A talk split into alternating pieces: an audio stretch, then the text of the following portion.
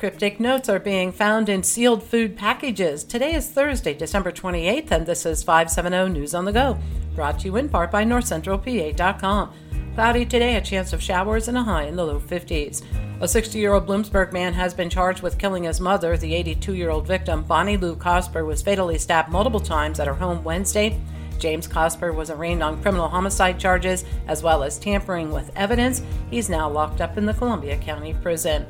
35 year old Shahid Gindra of Williamsport is accused of attacking his ex girlfriend two times on the same day. The first time he allegedly punched and kicked the woman during an argument over the custody of their children. He fled the scene but returned hours later and pistol whipped the woman. He was arraigned on felony counts that included aggravated assault and burglary.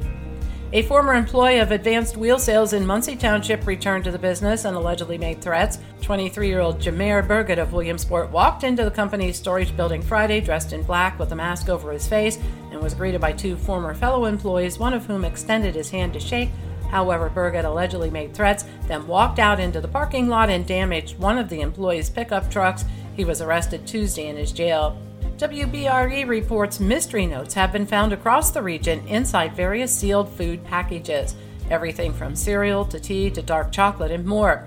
The notes contain words connected to conspiracy theories alleging secret societies are orchestrating global events. Two area congressmen have been asked to look into answers. Such cryptic notes in packaged food have been reported in Pennsylvania since 2020.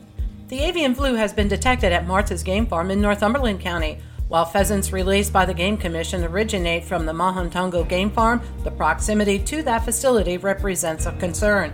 If the avian flu remains undetected at the Mahantongo Game Farm, pheasants there will be temporarily transferred to the Game Commission's Loyalsock Game Farm in Lycoming County.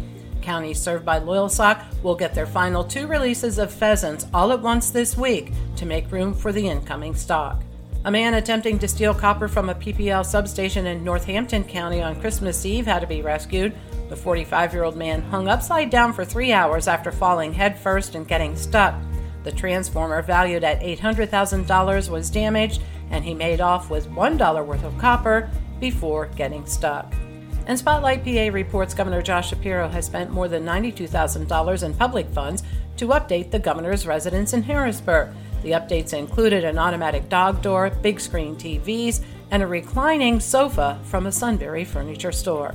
For the latest in news and events, head on over to northcentralpa.com. I'm Liz Brady, and you're up to date with 570 News on the Go.